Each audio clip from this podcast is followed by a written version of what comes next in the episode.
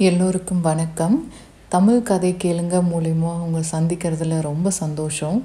இது வரைக்கும் எபிசோடில் கேட்டிங்களா? கதை எப்படி போயிட்டு இருக்கு? ஒரு வழியாக நம்ம வந்தியத்தேவன் வந்து தஞ்சாவூர் கோட்டைக்கு பக்கமாக வந்ததை போன எபிசோடில் பார்த்துருப்பீங்க. அங்கே அமுதனை சந்திக்கிறாரு. அவங்க வீட்டில் போய் அன்னைக்கு நைட்டு தூங்கிட்டு அடுத்த நாள் காலையில் திருப்பியும் கோட்டைக்கு வராரு. கோட்டைக்கு வந்ததுக்கப்புறம் உள்ளே போய் எப்படி ராஜாவை சந்திக்கிறது அப்படின்னு யோசிச்சுட்ருக்கிறத நம்ம போன எபிசோடில் பார்த்தோம். இந்த எபிசோடில் அவர் வந்து எப்படி ராஜாவை பார்க்குறாரு அதுக்கு என்னென்ன தந்திரத்தை பயன்படுத்துகிறாரு அதுக்கப்புறம் என்னென்ன நடக்குது அப்படிங்கிறத இந்த எபிசோடில் நம்ம பார்க்க போகிறோம் வாங்க கதைக்குள்ளார போகலாம். இப்போது வந்தியத்தேவன் ஒரு வழியாக கோட்டைக்குள்ளார வந்துட்டான். வந்து ராஜா இருக்கிற மாளிகையும் கண்டுபிடிச்சிட்டான். எப்படி உள்ளே போகிறது எப்படி சிறிய பழுவேட்டையரை பார்க்குறது ராஜாவை எப்படி சந்தித்து நம்ம கொண்டு வந்த ஓலையை கொடுக்கறதுன்னு அவன் யோசிச்சுட்டு இருக்கான். அப்போ தான் பார்த்து அவனுக்கு சாதகமாக சில புலவர்கள் அந்த வழியாக வந்துட்டு இருக்காங்க.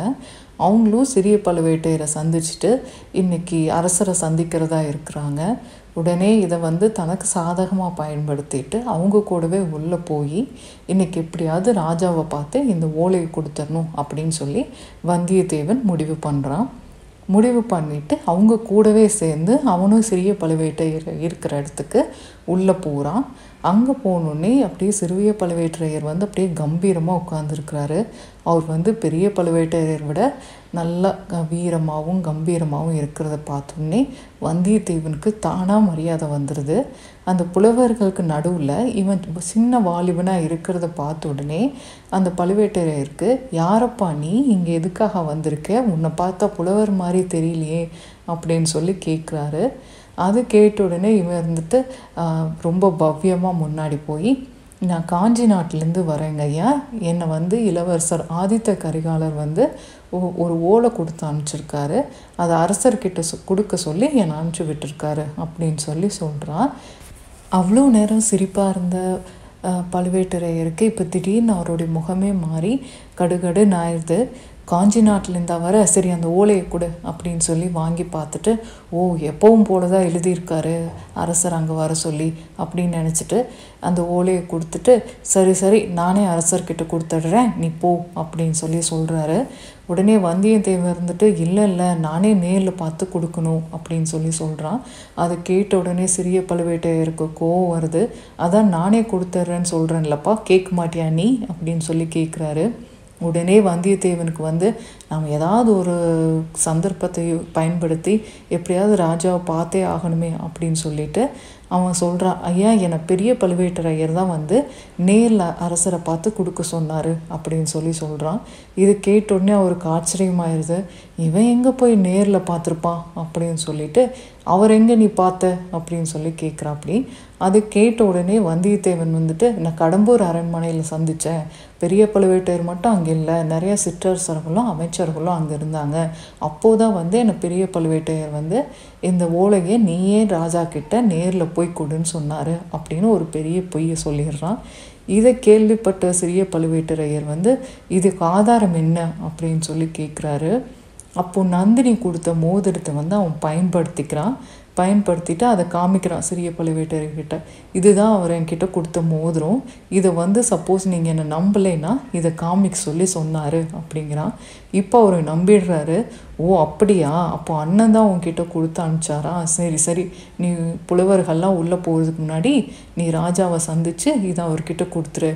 நீ வந்ததுக்கப்புறம் பொறுமையாக கடம்பூரில் என்ன நடந்ததுன்னு எனக்கு விவரமாக தெளிவாக சொல்லு அப்படின்னு சொல்லி அவனை வந்து ராஜா இருக்கிற அறைக்குள்ளார அனுப்புகிறாரு வந்தியத்தேவனுக்கு ரொம்ப சந்தோஷமாக இருக்குது இவ்வளோ நாள் கழித்து நம்ம தஞ்சாவூரில் வந்து சுந்தர சோழர் மகாராஜாவை பார்க்க போகிறோன்னு அவன் எவ்வளோ சந்தோஷத்தோடு உள்ளே போனானோ ஒரு நிமிஷம் நம்ம சுந்தர சோழர் மகாராஜாவை பார்த்த உடனே அவனுடைய முகமெல்லாம் வாடி போயிடுது அவ்வளோ கம்பீரமான வீரமான அழகுலேயும் மன்மதனை விட உயர்ந்தவரான சி குணத்திலையும் வந்து அவரை விட மிக உயர்ந்தவங்க யாருமே இல்லை அப்படின்னு எல்லாராலும் பாராட்டப்பட்ட இனி சுந்தர சோழர் மகாராஜா வந்து படுத்த படுக்கையாகி உடலெல்லாம் மெலிந்து இருக்கிறத பார்த்த உடனே வந்தியத்தேவனுக்கு ரொம்ப மனசு கஷ்டமாக போயிடுது. ராஜாவுக்கு பக்கத்தில் அவருடைய ராணி வானமாதேவி உட்கார்ந்துருக்காங்க. வந்தியத்தேவன் உள்ளே போன உடனே அந்த இவன் இவனை பார்த்த அரசர் வந்து கேட்குறாரு யாரப்பா நீ? எதுக்காக நீ உள்ளே வந்திருக்க? அப்படின்னு. வந்தியத்தேவனுக்கு வாயில் வார்த்தையே வரல கண்ணில் தண்ணி தான் வருது அவர் இந்த நிலமையில பார்க்கும்போது. உடனே எல்லாம் நினச்சிக்கிறான் ஐயோ இவருக்கு இப்படிப்பட்ட நிலமை வெளியில் என்னென்னவோ நடக்குதே எப்படியாவது எல்லாத்தையும் அவர்கிட்ட சொல்லிடணும் அப்படின்னு நினச்சிட்டு இந்த ஓலையை நான் காஞ்சி நாட்டிலேருந்து கொண்டு வந்திருக்கேங்க ஐயா அப்படின்னு சொல்லி கொண்டு போய் காமிக்கிறான். அதை வாங்கி பார்த்துட்டு ராஜா சிரிக்கிறாரு. உன்னுடைய மகன் நம்மளுக்கு ஓலை அனுப்பியிருக்கான் தேவி படிக்கலாமா? அப்படின்னு சொல்லிட்டு அந்த ஓலையை விரித்து படிக்கிறாரு. படிச்சுட்டு திருப்பியும் சொல்கிறாரு இல்லை தேவி உன் பையன் திருப்பி அதுவே தான் எழுதியிருக்கான். நம்மளுக்காக ஒரு பொன் மாளிகை கட்டியிருக்கான் நம்ம காஞ்சியில். அங்கே வந்து நம்மளை தங்க சொல்லி எழுதி அனுப்பியிருக்கான் அப்படின்னு சொல்லி படிக்கிறாரு. இதை கேட்டு அவன் அரசிக்கும் வந்து கொஞ்சம் சந்தோஷமாக இருக்குது உடனே நம்ம சுந்தர சோழர் மகாராஜா என்னங்கிறாரு என்னம்மா நான் உன்னுடைய பையன் வந்து சாதாரண நம்மள மாதிரி மனுஷங்க தங்கிறதுக்கு போய் இவ்வளோ பெரிய பொன் மாளிகை எழுப்பியிருக்கானே. நம்ம குலத்தில் பிறந்தவங்கெல்லாம் பொதுவாக கடவுளுக்கு தானே பொன் மாளிகை எழுப்புவாங்க. இவன் என்ன நம்ம மனுஷங்களுக்காக பண்ணியிருக்கான் அப்படின்னு சொல்லி சொல்கிறாரு இதை கேட்டுட்டு இருந்த நம்ம வந்தியத்தேவனுக்கு வந்து ரொம்ப சங்கடமாக இருக்குது உடனே சுந்தர சோழர் மகாராஜா என்னங்கிறாரு இதுக்கு முன்னாடி நம்ம குலத்தில் பிறந்த கண்டராதித்தர் எவ்வளோ பெரிய சிவன் பக்தர். அதுக்கு முன்னாடி இருந்த ராஜாதித்தர் ஒரு நம்ம காவிரி ஆரம்பித்ததுலேருந்து அதனுடைய கடல் சேர்ற வரைக்கும் எவ்வளவு ஆலயங்கள் சிவனுக்காக எழுப்பினார்.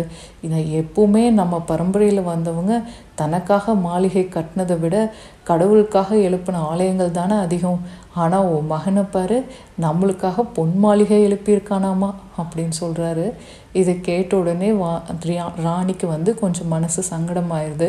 இதை பார்த்த வந்தியத்தேவனுக்கும் வந்து எப்படியாவது இவங்களை சமாதானப்படுத்தணுமேன்னு சொல்லிட்டு ஐயா மன்னிச்சுக்கணும் நடுவில் பேசுறதுக்கு அப்படின்னு சொல்லிட்டு நம்ம இளவரசரை பொறுத்த வரைக்கும் தன்னுடைய தாயும் தந்தையும் தான் தெய்வத்தை விட மேலானவங்க. அதனால தான் அவங்களுக்கு வந்து இந்த மாதிரி பொன்னால் ஆன மாளிகையை ஒன்று கட்டியிருக்காரு. அதில் அவங்க வந்து தங்கணும்னு எதிர்பார்க்கறதுல தப்பில்லையே அப்படின்னு சொல்லி சொல்கிறான் இதை கேட்ட உடனே நம்ம சுந்தர சோழர் மகாராஜா நல்லா பே பேசுகிறியே தம்பி வேடிக்கையாக பேசுகிறியே இருந்தாலும் நான் உன் இளவரசனுக்கு தான் தந்தை. ஆனால் இந்த ஊரில் இருக்கிற எல்லா மக்களுக்கும் இல்லையே. அப்படி இருக்கும்போது நான் எப்படி ஒரு சாதாரண மனுஷன் போய் அந்த பொன் மாளிகையில் தங்க முடியும் அப்படின்னு சொல்லி கேட்குறாரு அதுக்கு உடனே வந்தியத்தேவன் வந்துட்டு நீங்கள் சாதாரண மனுஷன் எப்படி ஆக முடியும்? இந்த ஏழு உலகத்தை ஆள்ற ராஜா இல்லையா நீங்கள் மக்களுக்கு வந்து ராஜாவும் ஒன்று தெய்வமும் ஒன்று அந்த சாட்சாத் பரமசிவனோட அருளும் மகாவிஷ்ணுவோட அம்சமும் இருக்கிறவங்க மட்டும்தான் இந்த உலகத்தை ஆள முடியும் ஆளறதுக்கான தைரியமும் இருக்கும். அப்படி இருக்கும்போது நீங்கள் கடவுளோட இன்னொரு உருவம் தான். உங்களுக்காக பொன் மாளிகை எழுப்புறதுல தப்பே இல்லை அப்படின்னு சொல்லி சொல்லுவான். இதை கேட்ட நம்ம சுந்தர சோழர் மகாராஜாவுக்கு சந்தோஷமாக இருக்கும். நீ எவ்வளோ புத்திசாலித்தனமாக பேசுகிற உன்ன மாதிரி ஆளுங்கள்லாம் என் மகன் கூட இருக்கிற வரைக்கும் நம்ம கவலையே பட தேவையில்லை. என்ன தேவி அப்படித்தானே? அப்படின்னு சொல்லி ராணியை பார்த்து கேட்குறாரு ராணியும் சந்தோஷப்பட்டு சிரிக்கிறாங்க.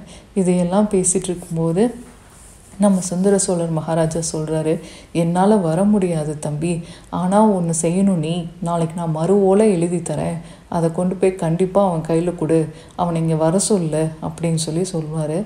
அதுக்கு வந்தியத்தேவன் இருந்துட்டு அரசே நீங்கள் வரணும்னு நினச்சிங்கன்னா உங்களுக்காக எத்தனை ரதம் வேணாலும் நாங்கள் ரெடி பண்ணி தரோம். எப்படி வேணால் நீங்கள் எப்படி உங்களுக்கு சௌகரியமாக போகணுமோ அப்படி நாங்கள் கூட்டிகிட்டு போகிறோம் அப்படின்னு சொல்லி சொல்வார். அதுக்கு சுந்தர சோழர் மகாராஜா கேட்பார் என்ன என் நிலைமையை பார்க்குறே இல்லை. நான் எப்படி படுத்த படுக்கி ஆயிட்டேன்னு என்ன அதனால் என்னால் எல்லாம் ரொம்ப தூரம் பிரயாணமெல்லாம் செய்ய முடியாது. நான் மறு ஓலையில் வந்து நம்மளுடைய ஆதித்த கரிகாலனை இங்கே வர சொல்லி நான் எழுதி தரேன். அவன் கையில் ஒப்படைச்சிட்டு நான் இதை சொன்னதாக நீ சொல்லு அப்படின்னு சொல்லி சொல்வார். அதை கேட்ட வந்தியத்தேவன் சரிங்கய்யா அப்படின்னு சொல்லும்போதே உள்ள புலவர்களும் நம்ம சிறிய பழுவேட்டரையும் உள்ளே வரதை வந்து அவன் கவனிப்பான் இப்படியாவது இங்கே நடக்கிறதெல்லாம் சொல்லணுமேங்கிறதுக்காக வேக வேகமாக அரசரை பார்த்து அரசே இங்கே நிறைய பிரச்சனைகள் நடந்துட்டுருக்கு. உங்களுக்கான அபாயமெல்லாம் நிறையா இருக்குது.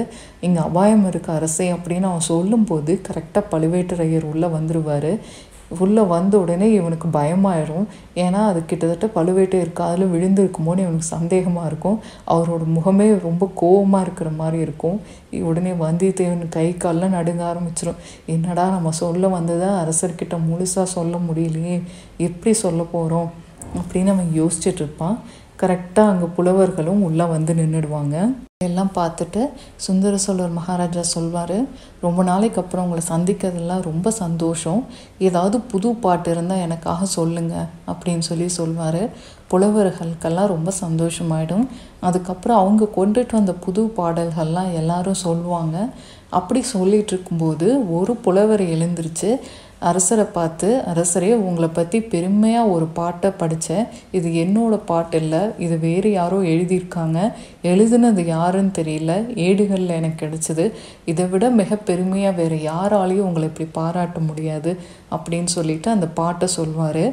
அந்த பாட்டில் என்ன குறிப்பிட்டு இருக்கும்னா நம்ம சுந்தர சோழர் மகாராஜா வந்து அந்த அவருடைய வீரத்தினாலையும் அவர் குணத்தினாலையும் அவருக்கு வந்து அந்த வானுலகத்துக்கு அதாவது தேவர்கள் இருக்கிற இடத்துக்கு போகிறதுக்கான வாய்ப்பு கிடைக்கும். அங்கே அவர் வந்து இந்திரனுக்காக தன் வெள்ளை யானை ஒன்று வந்து பரிசாக கொடுத்துருப்பாரு. அது மட்டும் இல்லை சூரியனுக்கு தேவையான குதிரைகள்லாம் வந்து நம்ம பூலோகத்துலேருந்து கொடுத்துருப்பாரு பரிசா. அது மட்டும் இல்லாமல் நம்ம சிவபெருமான் பார்வதிக்கு வந்து கல்யாணம் நடக்கும்போது அவங்களுடைய சீர்வரிசையில் ஒரு பல்லுக்கு வந்து இல்லாமல் இருக்கும். அதனால் அவங்களுக்கு வந்து ஊர்வலம் போகிறதுக்கு அது வந்து தடையாக இருக்கும்.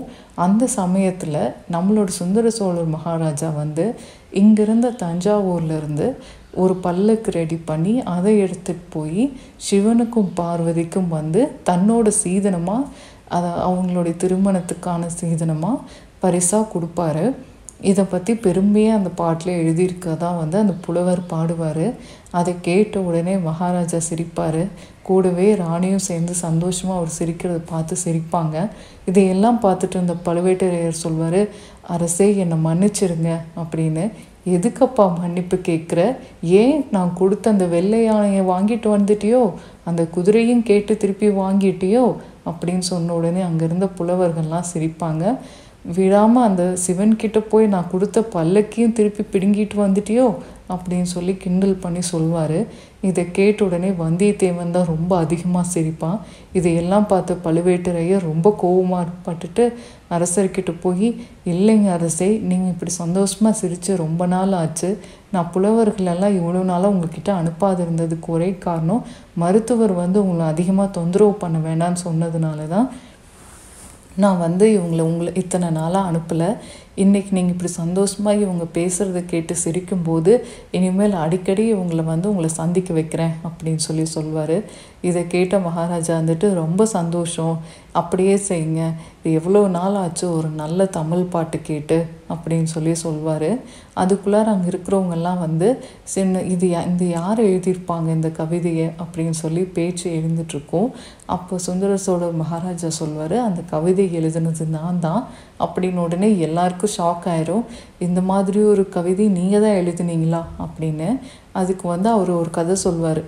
கொஞ்சம் வருஷத்துக்கு முன்னாடி சுந்தர சோழர் மகாராஜா நல்லா இருக்கும்போது அவர்கிட்ட எப்பவும் போல் புலவர்கள்லாம் வந்து தன்னோட பாடல்களை சொல்லி பரிசு வாங்கும்போது எல்லாரும் வாங்கிட்டு போனதுக்கப்புறம் நம்ம குந்தவை தேவி இருப்பாங்க. அவங்க வந்து இள நம்ம ராஜாவை பார்த்துட்டு எல்லாரும் நல்லா பாடினாங்கல்ல அப்படின்னு சொல்லும்போது சுந்தர் சோழர் மகாராஜா வந்துட்டு இவங்கெல்லாம் பாடினது என்ன? இவங்கள விட நான் ஒரு படி மேலே போய் இன்னும் அழகாக நான் கவிதை சொல்வேன் அப்படின்னு சொல்லி ரொம் விளையாட்டு காமிப்பார். குந்தவை தேவி கேட்பாங்க இவங்கள விட நீங்கள் அருமையாக நீங்கள் கவிதை சொன்னீங்கன்னா உங்களுக்கும் பரிசு உண்டு அப்படின்னு சொல்லி சொல்லுவாங்க. அப்போதான் நம்ம சுந்தர சோழர் மகாராஜா இந்த பாடலை பாடியிருப்பார். அதை அதை வந்து குந்தவை தேவி கேட்டுட்டு ரொம்ப சந்தோஷப்பட்டு அவர் மேல் அவர் கூட விளையாடி அவர் கன்னத்தில் வந்து அடித்து விளையாடிட்டு இருப்பாங்க. இதையெல்லாம் வந்து நம்ம சுந்தர சோழர் மகாராஜா நினச்சி பார்த்து சொல்லிட்டு இப்போ எவ்வளோ காலம் ஆயிடுச்சு இப்போ எனக்கு காலமே முடிய போகுது அப்படின்னு சொல்லி சொல்வார். அதை கேட்ட உடனே எல்லாரோடைய முகமும் வாடி போயிடும் அப்புறம் சரின்னு சுந்தர சோழர் மகாராஜா நம்ம சிறிய பழுவேட்டரையை பார்த்து இந்த புலவர்கள்லாம் நல்லா பாடினாங்க. இவங்களுக்கு கொடுக்க வேண்டிய பரிசு தொகையை கொடுத்து அனுப்புங்க அப்படின்னு சொல்லி சொல்வார். இதை கேட்ட சிறிய பழுவேட்டரையர் சரிங்க அரசே அப்படின்னு சொல்லிட்டு வந்தியத்தேவன் கையை போய் இறுக்கமாக பிடிச்சிக்குவார். பிடிச்சிட்டு அப்படியே அரசர் முன்னாடி இழுத்து கூட்டிகிட்டு போனோடனே வந்தியத்தேவனுக்கு பயங்கரமாக கை வலிக்கும். ஐயோ என்னடா இப்படி அமுத்தி பிடிச்சி நம்மளை கூட்டிகிட்டு போகிறாரே இவருக்கு ஒரு வேளை நம்ம அபாயம் சொன்னது காதில் விழுந்துடுச்சோ என்னமோ? எப்படி இவர்கிட்ட இருந்து நம்ம தப்பிக்க போகிறோம் அப்படின்னு சொல்லிட்டு அரசர்கிட்ட போனோடனே நம்ம சிறிய பழுவேட்டரையர் கேட்பார் ஐயா இவர் வந்து நான் ஓலை கொண்டுட்டு வந்தாரே பார்த்தீங்களா அப்படின்னு. அப்போ மகாராஜா வந்துட்டு பார்த்தேன். அதில் வந்து நம்மளுடைய இளவரசர் ஆதித்த கரிகாலர் திருப்பி என்னை காஞ்சிக்கு வர சொல்லி தான் எழுதியிருக்காரு. ஆனால் என்னால் தான் காஞ்சிக்கு போக முடியாதே. சரி பரவாயில்ல. நாளைக்கு மறு ஓலை எழுதி அனுப்பி இளவரசர் இங்கேயே வர சொல்லி எழுதி அனுப்பி இந்த பையன்கிட்ட கொடுத்து விடலாம் அப்படின்னு சொல்லி சொல்வார். உடனே சிறிய பழுவேட்டர் இருந்துட்டு அப்படியே ஆகட்டும் அரசே. ஆமாம் இந்த பையன் வந்து உங்ககிட்ட ஏதோ சொன்னானே அபாயம் அபாயம்னு. என்ன சொன்னான் அப்படின்னு டைரெக்டாக வந்து நம்ம அரசர்கிட்டயே கேட்பாரு இதை கேட்ட நம்மளுடைய வல்லவராயனுக்கு வந்து அப்படியே கிடுக்கிடுன்னு அடுங்க ஆரம்பிச்சிடும் என்னடா அது இப்படி இக்கட்டான சூழ்நிலையில் மாட்டிட்டோமே. நம்ம சொன்ன வார்த்தை வேற இவருக்கு கேட்டுருச்சு. நம்ம எப்படி இதுலேருந்து தப்பிக்கிறது? அப்படின்னு யோசிப்பான். உடனே மகாராஜா வந்துட்டு ஆமாம் தம்பி ஏதோ அபாயம். நீ சொன்ன மாதிரி என் காதில் விழுந்தது. என்ன அபாயம்னு சொன்ன? அப்படின்னு சொல்லி கேட்பாரு உடனே வந்தியத்தேவன் யோசிப்பான். ஏதாவது சொல்லி நம்ம இவங்கக்கிட்டேருந்து தப்பிக்கணுமே. என்ன சொல்கிறது என்ன சொல்கிறதுன்னு யோசிச்சுட்டு ஐயா நான் வானர் குலத்துலேருந்து வந்தவன். என் பேர் வல்லவராய வந்தியத்தேவன். என்னுடைய பெற்றோர்களோ என்னுடைய மூதாதையர்களோ வந்து இந்த சோழ நாட்டுக்கிட்ட போர் தொடுத்து அதில் வந்து தோற்று போனதுன்னு அவங்க எல்லாரும் இறந்துட்டாங்க. அதுக்கப்புறம் நான் வந்து நம்மளுடைய இளவரசர் ஆதித்த கரிகாலர்கிட்ட தான் காஞ்சியில் இருக்கேன். அவர் என்னை நல்லபடியாக தான் பார்த்துக்கிறாரு. நானும் அவருக்கு உண்மையாக இருக்கிறேன். ஆனால் எனக்கு ஒரு ஆசை. நான் வந்து எனக்கு பெற்றோரும் இல்லாததுனால எந்த சொத்தும் எதுவும் இல்லாததுனால அவர்கள் என்னோட முன்னோர்கள் ஆண்ட ஒரு பகுதியில் ஒரு பத்து கிராமத்தை எனக்காக கொடுத்தீங்கன்னா நான் அதை வச்சு பொழைச்சிக்குவேன் அப்படின்னு சொல்லி சொல்கிறாரு இதை கேட்ட நம்ம சுந்தர சோழர் மகாராஜா சிரிச்சுட்டு பாத்தியா தேவி இந்த பையன் பிறக்கும்போதே சரஸ்வதி தேவி வந்து அவன் நாக்கில் உட்காந்துட்டாங்க போல. எவ்வளோ விவரமாக எங்கே என்ன கேட்கணும்னு தெரிஞ்சு கேட்குறான் பாத்தியா? அப்படின்னு சொல்லி சொல்கிறாரு உடனே நம்ம வந்தியத்தேவன் வந்துட்டு இன்னுமே நான் வந்து உங்களுக்காகவும் நம்ம ஆதித்த கரிகாலருக்காகவும் எப்போவும் உண்மையாக இருப்பேன். எல்லா பக்கமும் தோலுக்கு தோல் கொடுத்து முன்னாடி எல்லா போர்லேயும் நான் வந்து போர்ஸ் புரிவேன் அப்படின்னு சொல்லி எல்லாத்தையும் சொல்லும்போது இதையெல்லாம் கேட்ட சிறிய பழுவேற்றையர் அப்படியே யோசிக்கிறாரு. இவன் உண்மையை தான் சொல்கிறானா பொய்ய சொல்கிறானா இருந்தாலும் நல்லா பேச கற்றுருக்குறான் அப்படின்னு சொல்லி சொல்கிறாரு இதையெல்லாம் கேட்டுட்டு இருக்கும்போது கரெக்டாக வந்தியத்தேவன் அவன் கை வச்சு பார்ப்பான் அவன் ஓலை கொண்டு வந்த இடத்துல அவன் ரெண்டு ஓலை வச்சுருப்பான். அதில் ஒரு ஒரு ஓலையை வந்து இப்போ நம்ம ராஜா கிட்ட கொடுத்துட்டான். இன்னொன்று அவன் குந்தவை தேவி கிட்ட கொடுக்க வேண்டியது இருக்கும். இப்போ அவன் கை வைக்கும்போது அவன் இடுப்பில் இன்னொரு ஓலை இல்லாமல் இருக்கும். அதை பார்த்தோன்னே அவனுக்கு பகீர்னாயிரும் ஐயோ ஐயையோ அந்த ஓலை எங்கே போயிருக்கும்? ஒருவேளை நாம் வந்து சிறிய பழுவேட்டையர்கிட்ட ஓலை கொடுக்கும்போது அந்த மண்டபத்திலே கீழே போட்டிருப்போமோ? இல்லை ஒரு வேளை ராஜாவை பார்க்க வந்த சமயத்தில் எங்கேயாவது கீழே போட்டோமோ?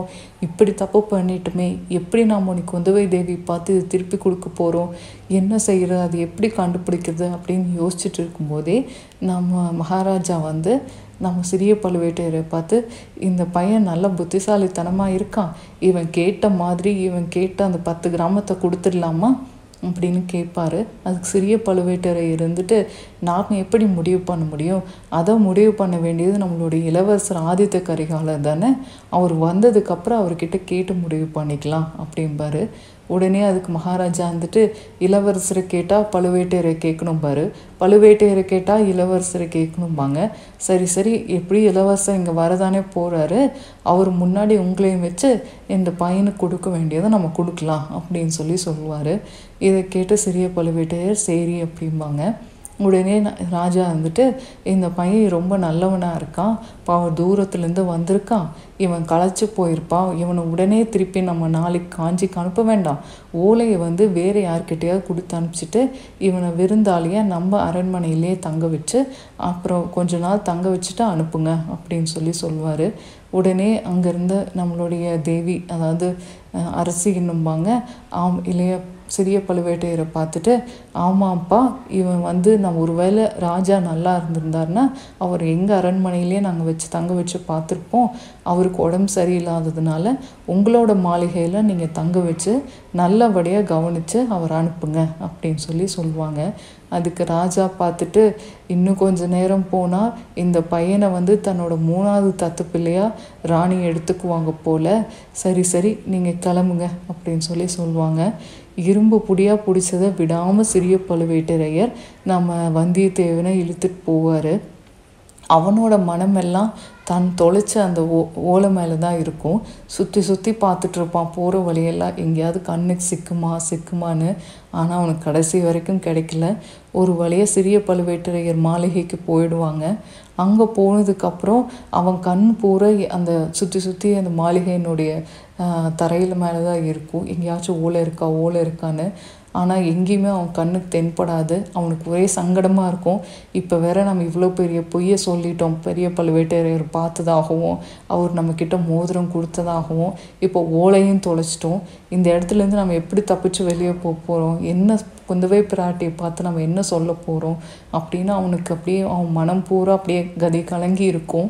அந்த சமயம் பார்த்து நம்ம சிறிய பழுவேட்டரையர் வந்து அவன் மாளிகை கூட்டிகிட்டு போய் இங்கே பாருப்பா உன்னை விருந்தாளியாக கவனிக்க சொல்லியிருக்காங்க. இங்கே வந்தாச்சு. இங்கே இதுதான் என்னோடய மாளிகை.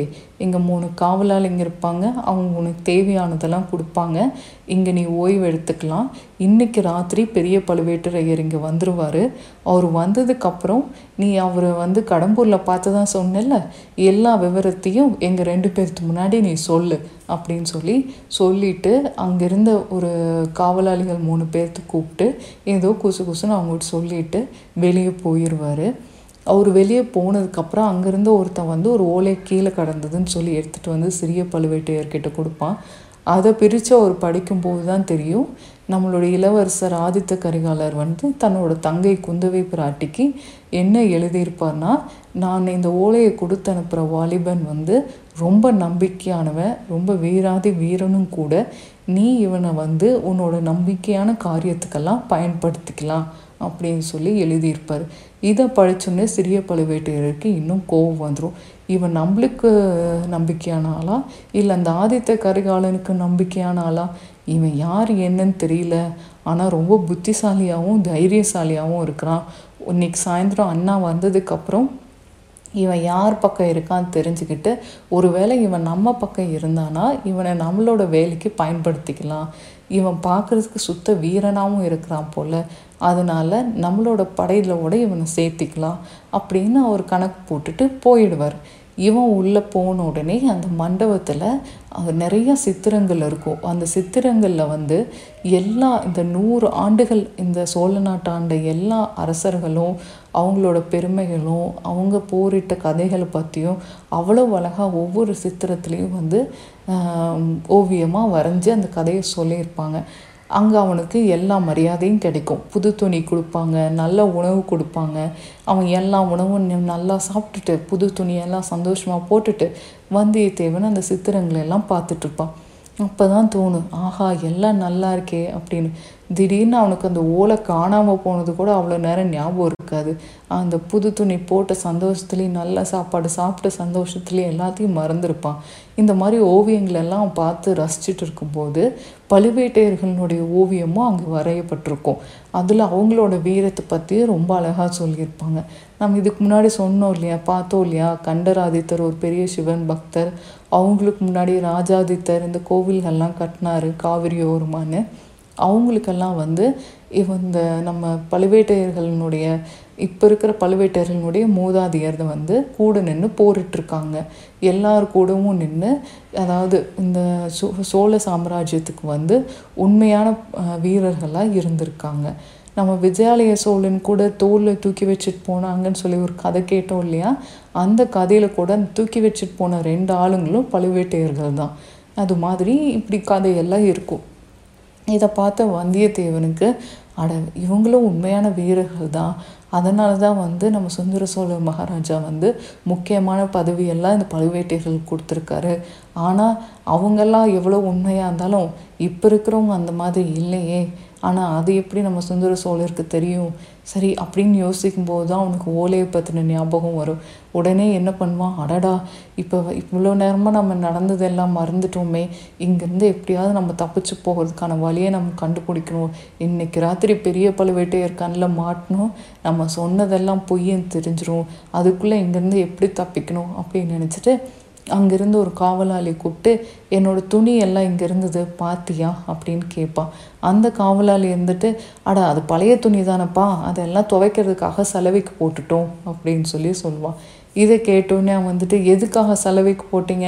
எனக்கு சலவைக்கெல்லாம் போட வேண்டாம். என் துணி எனக்கு இப்போ வேணும். கொடுங்க. அப்படின்னு கேட்பான். அது காவலாளி வந்து கிண்டலாக அந்த பழைய துணி என்னப்பா பண்ண போகிற அதுதான் புது துணியெல்லாம் கொடுத்தாச்சுல்ல. பழைய துணியெல்லாம் நாங்கள் ஆற்றுல தூக்கி போட்டுட்டோம். இந்நேரம் முதல வாயில் போயிருக்கோம். அப்படின்னு சொல்லி சொல்லுவான். இது கேட்டோன்னே வந்தியத்தேவன் கோவம் வந்துடும் என்னடா சொன்னேன் என் பழைய துணியை திருடிட்டு கொழுக்க மாட்டேன்னு சொல்கிறியா அப்படின்னு சொல்லி அந்த ஆள்கிட்ட சண்டை போடுவான். சண்டை போட்டோன்னே அந்த ஆள் வந்து கீழே விழுந்துருவான். இதை கேட்டுட்டு இருந்த இன்னும் ரெண்டு வீரர்கள் உடனே ஒடியாருவாங்க. இப்போது எல் இந்த மூணு பேர்கிட்டையும் வந்தியத்தேவன் பயங்கரமாக சண்டை போட்டுட்ருப்பான் இந்த சண்டை போடும்போது திருடர்கள் திருடர்கள் என் தி என்னோடய துணியை திருடிட்டீங்க. அதில் நான் பொற்காசு வச்சுருந்தேன். நிறைய முக்கியமான விஷயங்கள்லாம் வச்சுருந்தேன். எல்லாத்தையும் திருடிட்டீங்க அப்படின்னு சத்தம் போட்டுகிட்டே சண்டை போடுவான். இதை வெளியே போயிட்டு இருந்த பழுவேட்டையருக்கு அதில் விழும். உடனே அவர் வேக வேகமாக உள்ளே வந்து எதுக்கு இப்படி எல்லாரும் சத்தம் போடுறீங்க? என்னப்பா நடக்குதுங்க அப்படின்னு சொல்லி கேட்பாரு அதுக்கு நம்ம வந்தியத்தேவன் வந்துட்டு என்னோட துணிகளெல்லாம் இவங்க திருடிட்டாங்க. அதில் நான் பொற்காசுகளும் சில உ- உண்மையான ஐ மீன் முக்கியமான சில விஷயங்கள்லாம் வச்சுருந்தேன். அதையெல்லாம் இவங்க திருடிட்டாங்க அப்படின்னு சொல்லி சொல்லுவான். இதை கேட்ட உடனே இந்த சிறிய பழுவேட்டை இருந்துட்டு யாரும் திருடலப்பா? இங்கே தான் இருக்கும். அவங்களுக்கு கொடுக்க சொல்கிறேன் அப்படின்னு சொல்லிட்டு அந்த காவலாளி பார்த்து இந்த சின்ன பையன்கிட்ட நீங்கள் மூணு பேர் தடிமாடு மாதிரி இருந்துட்டு அடி வாங்குனீங்களா? எதுக்காக இது மாதிரி பிரச்சனை பண்ணுறீங்க அவன் கேட்குறத கொடுங்க அப்படிம்பாரு. உடனே அதில் ஒரு காவலாளி இருந்துட்டு மன்னிக்கணுங்க ஐயா இவங்க கொடுத்த துணியை வந்து நாங்கள் துவைக்க போட்டுட்டோம் அப்படின்னு சொல்லி சொல்லுவான். இதை கேட்ட உடனே நம்ம வந்தியத்தேவன் பொய் சொல்கிறாங்க இப்போ தான் ஆற்றுல தூக்கி போட்டுட்டேன்னு எங்கிட்ட சொன்னாங்க. உங்ககிட்ட சலவைக்கு போட்டுட்டேன்னு சொல்கிறாங்க இது எது உண்மை? அப்படின்னு சொல்லி அவன் கேட்பான் உடனே சிறிய பழுவேட்டு இருந்துட்டு அதுதான் இப்போ புது துணி கிடைச்சாச்சுல்லப்பா உனக்கு? அப்புறம் என்ன? அது பழைய துணி தானே? போனால் போகட்டும் அப்படிம்பார். உடனே வந்தியத்தேவன் இருந்துட்டு அதில் என்னோடய பொற்காசுகளும் சில முக்கியமான விஷயங்களும் இருந்தது அப்படின்னு சொல்லி சொல்லுவான் பொற்காசுகள் வேணும்னா நான் தரேன்ப்பா அதுக்கே நீ கவலைப்படுற அப்படின்னு சொல்லி சொல்லுவார் அதுக்கு வந்தியத்தேவன் வந்துட்டு நான் மற்றவங்க காசுக்கெல்லாம் ஆசைப்பட மாட்டேன். ஏன்னா உண்மையாக நடந்ததுக்கு எனக்கு ஆதித்த கரிகாலர் கொடுத்த காசு தான் அது. அதுவே எனக்கு போதும். அது திருப்பி கொடுக்க சொல்லுங்கள் அந்த பொற்காசு மட்டும் அதில் இல்லை ஒரு முக்கியமான ஓலை ஒன்று இருக்குது அப்படின்னு சொல்லி சொல்வான் உடனே சிறிய பழுவேட்டையர் இருந்துட்டு ஓலையா? என்ன ஓலை? இப்போ தான் நீ ராஜாவை பார்த்துட்டியே மறுபடியும் இன்னொரு ஓலை வச்சுருந்தியா என்ன? அப்படின்னு தெரியாத மாதிரி கேட்பாரு இதுதான் சமயம்னு ஒரு வந்தியத்தேவன் வந்து அவன் மனசுக்குள்ளார ஒரு கணக்கு போடுவான். ஒருவேளை சிறிய பழுவேட்டையர் கையில் அது மாட்டியிருந்ததுன்னா நாம் தொலைச்சோன்னு அவருக்கு தெரியாது. நாம் இப்படி இதில் ஓலை இருந்ததுன்னு சொன்னால் அவர் கையில் மாட்டியிருந்தால் அவர் வச்சு கொடுத்துருவார் நம்மக்கிட்ட அப்படின்னு ஒரு கணக்கு போட்டு சொல்லுவான். ஆமாம் குந்தவை பிராட்டிக்கிட்ட ஒரு ஓலை கொடுக்க சொல்லி ஆதித்த கரிகாலர் என்கிட்ட கொடுத்தாரு அப்படின்னு சொல்லி சொல்லுவான். அதை கேட்ட சிறிய பழுவேட்டரையர் என்னம்பாரு இதை பற்றி நீ ஏன்பா என்கிட்ட முன்னாடியே சொல்லலை? சொல்லியிருந்தேன்னா ரெண்டு ஓலையும் நான் பார்த்துருப்பேன்ல அப்படிம்பாரு.